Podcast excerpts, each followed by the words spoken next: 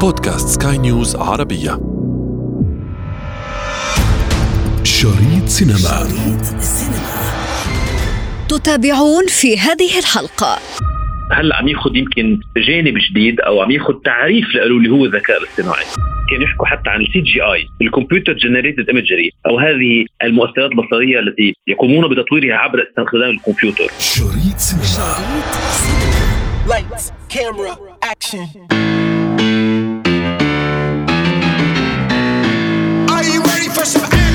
ثورة جديدة قد تهدد مكانة النجوم الكبار في عالم السينما هذه المرة قد تكون من الذكاء الاصطناعي أنا ابتسام العكريمي وهذه حلقة جديدة من بودكاست شريط سينما على سكاي نيوز عربية لا تفوت الأمر شريط سينما Katie, you lost your parents. Welcome home. You're my niece. I'm gonna do everything I can to make this place feel like home. Just wish I could see them again.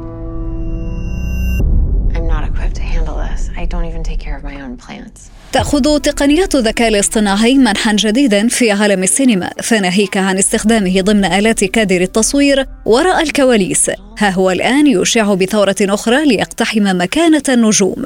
من بيروت. الناقد الفني إلياس دمر الموضوع بعتبره يعني أساسيات بالسينما ولو هلا عم ياخذ يمكن جانب جديد أو عم ياخذ تعريف له اللي هو الذكاء الاصطناعي، ليه عم أقول إنه هو موجود من بداية السينما؟ السينما بنعرف قبل أن تكون هي الفن السابع أو فن الفنون وهذه الثقافة العالمية المهمه جدا هي علم. هي ساينس، لماذا؟ لأن نحن عم نحكي عن صوت وصورة، قبل ندخل بالتعارف أو تعاطف المشاهد معها وندخل في البعد الفلسفي والفكري والحسي، يعني هي فينا نقول أن بين بين النور أو الصورة هذه الطاقة الإلكترومغناطيسية وبين الصوت الطاقة الميكانيكية هي علم بحد ذاتها، لذلك العلم دائما نحن بنعرف بالعالم مهما كان هذا العلم هو دائما في تطور. ودون شك هذا التطور كان سوف يأخذنا يوم من الأيام إلى هذا البعد اللي دائما كانوا يحكوا ويتوقعوا كانوا عنه في من زمان اللي هو الذكاء الاصطناعي، لذلك انحكى بأول بعد اذا ذكرت حضرتك في كذا بعد، البعد الأول اللي هو كان موضوع الذكاء الاصطناعي أو ال AI يطرح كقصص في السينما ونشوفه دائما للأسف دائما يحور إلى الجانب السلبي أو الجانب الشرير يعني نشوف إنه بأفلام إن كان مثلا مثل Tron بالثمانينات واللي جينا عملنا Tron Legacy بال 2010 واذا شفنا حتى بأفلام مثل Blade Runner أو حتى ب The Matrix اللي كل واحد منهم بياخذ الذكاء الاصطناعي We can't see it. But we're all trapped inside these strange repeating loops. Billions of people just living out their lives, oblivious. صيرورة الذكاء الاصطناعي قد تبدو جلية من قبل. تذكروا معي أجزاء سلسلة The Matrix. عالم لا يشبه عالم البشر. تقنيات وأرقام وكودات تتحكم في حياة الإنسان وذاكرته. لا بل حتى في الحقبة الزمنية التي يوجد فيها. بارحه يعني شاهدت فيلم من نوع الرعب أو thriller تشويقي اللي اسمه M3GAN كمان عم يحكينا عن الذكاء الاصطناعي بشخصية روبوت صبية صغيرة. بياخذ هذا البعد إلى جانب شرير يعني أنه سوف ينقلب علينا هذا الذكاء الاصطناعي. إن كان بشكل روبوت أو بشكل كمبيوتر يتحكم بعالم معين مثل مثلا في فيلم Fortress الذي كان يتحكم بعالم مساجين أو بسجن كبير. ويرينا أن هذا الذكاء سوف يثور على الإنسان ببعض الأحيان من غلطة الإنسان بحد ذاته لأن لأنه يمكن أساء استعماله. وفي بعد آخر والذي هلأ اليوم يمكن عم ينطرح كثير جدا مهم اللي هو إنه بعد التقني يعني استعمال الذكاء الاصطناعي في صناعة الأفلام وهل هوليوود هي اللي هي أهم يمكن إذا فينا نقول أبعاد السينمائية وأهم الجوانب السينمائية السينما الهوليوودية هل هي جاهزة لاستقبال أو استخدام الذكاء الاصطناعي كتقنية من ناحية تطوير الأفلام أو حتى مثل ينطرح أنه ممكن أنه يمكن نوع من الذكاء الصناعي هو يقوم بكتابة سكريبتات أو قصص معينة. هيدي بعتقد ببعد جد كبير انه نترك الذكاء الاصطناعي يكون في عنده هال transcendence أو ال consciousness يعني هال هال السمو وهالوعي انه يقدر هو حتى يبتكر بحد ذاته بطريقة جد. ابداعيه بعدنا بعد شوي. ولكن من الناحية التقنية إذا بدك بنغوص وبنقول إنه دون شك إنه في جانب إيجابي والجانب السلبي هو إذا ما عاد تم يعني تحديد إطار معين للذكاء الاصطناعي من ناحية الإنتاجية أو من ناحية المؤثرات. لأنه مثلا تعطيك على سبيل المثال مش من زمان يمكن حكينا سوا عن فيلم نزل بصالات السينما آه، اسمه Fall اللي هو تم تصويره وقت جائحه كوفيد. واللي قام فيه هذا المخرج Scott Mann بتخيل صبيتين عم يقوموا ب hiking أو برحلة تسلق. بيطلعوا على برج اذاعي على tower وبيعلقوا على هذا البرج.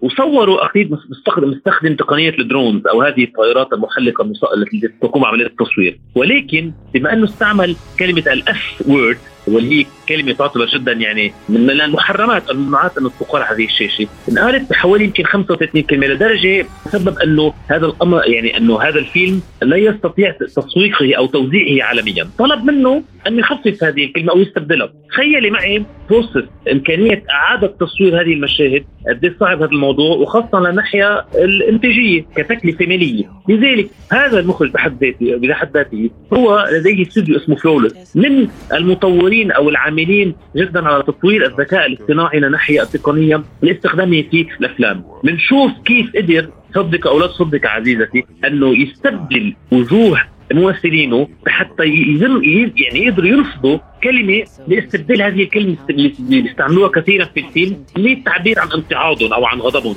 بنشوف المشاهد لما كنت بشوفها أنا على يوتيوب. ما معقول تصدق انها هالقد صار ال AI أو التقنيات يعني البصرية متقدمة أنه تقدر تستبدل مبنيه على وجه على وجوه وتحريك وجوه هؤلاء الممثلين وعلى أصواتهم. ولا اذا بدك منفوت شوي تقنيا أكثر بالتفاصيل كيف ممكن يستبدلوا كلمات معينة؟ يعني يظهر لنا كما لو أن الممثل بنفسه قام باستبدال الكلمة. بالإضافة إلى أنه حتى ال dubbing أو الدبلجة اللي بنشوفها أيام بمسلسلات مثلا مثلا تعطى على سبيل المسلسلات التركية اللي كثير رائجة بالوطن العربي. بنشوف لما يحكوا بجربوا المدبلجين أو ما يقومون بإضافة الأصوات انه يضيفوا أصواتهم بطريقة تتناسب مع حركة شفاه الممثل التركي على سبيل المثال من ناحية ال lip sync أو تحريك الشفاه. قدرنا نوصل أنه مع هذا مثلا المخرج بفيلم Fall انه حتى حركة الشفاه تتناسب مع اللغة التي يستعملها وحتى لو كانت لغة جد مختلفة عن اللغة الإنجليزية مثل اللغة اليابانية. بطريقة بتفكري كأنه الممثل عم يحرك شفاهه وهو ينطق باللغة اليابانية وخذي ما يدهش العالم.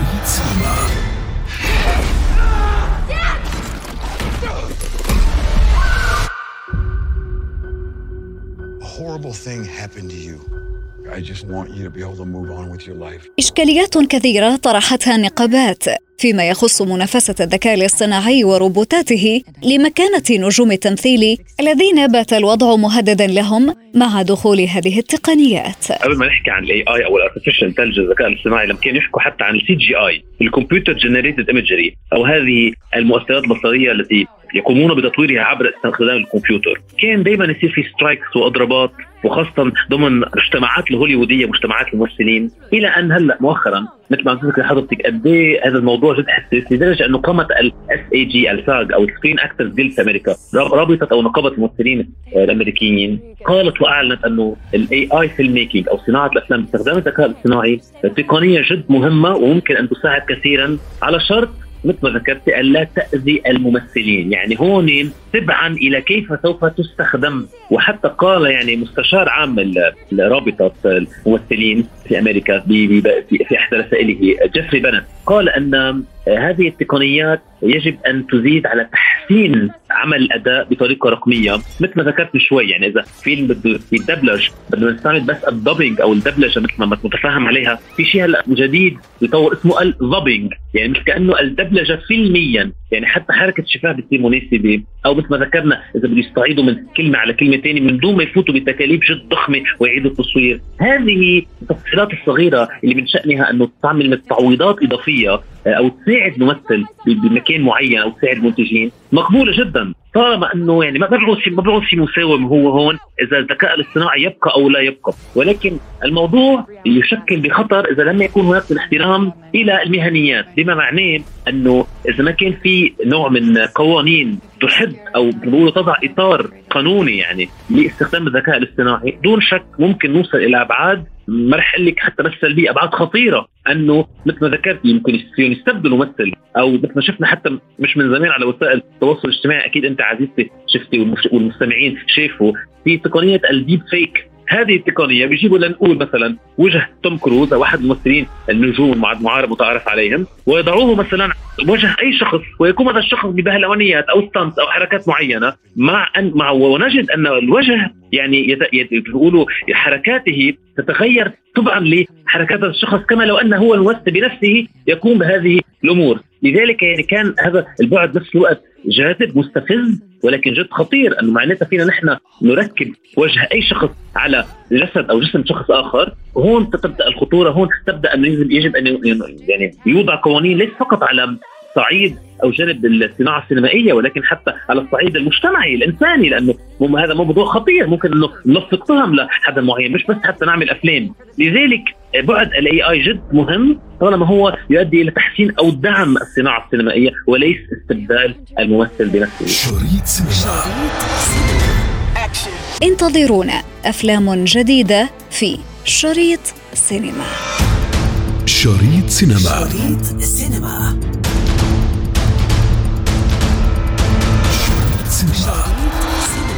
وفي ختام حلقتنا نذكركم بمتابعتنا والاستماع لنا عبر منصة البودكاست لسكاي نيوز عربية وباقي منصات البودكاست الأخرى. كنت معكم في الإعداد والتقديم أنا ابتسام العكريمي وكان في الإخراج نويل بولس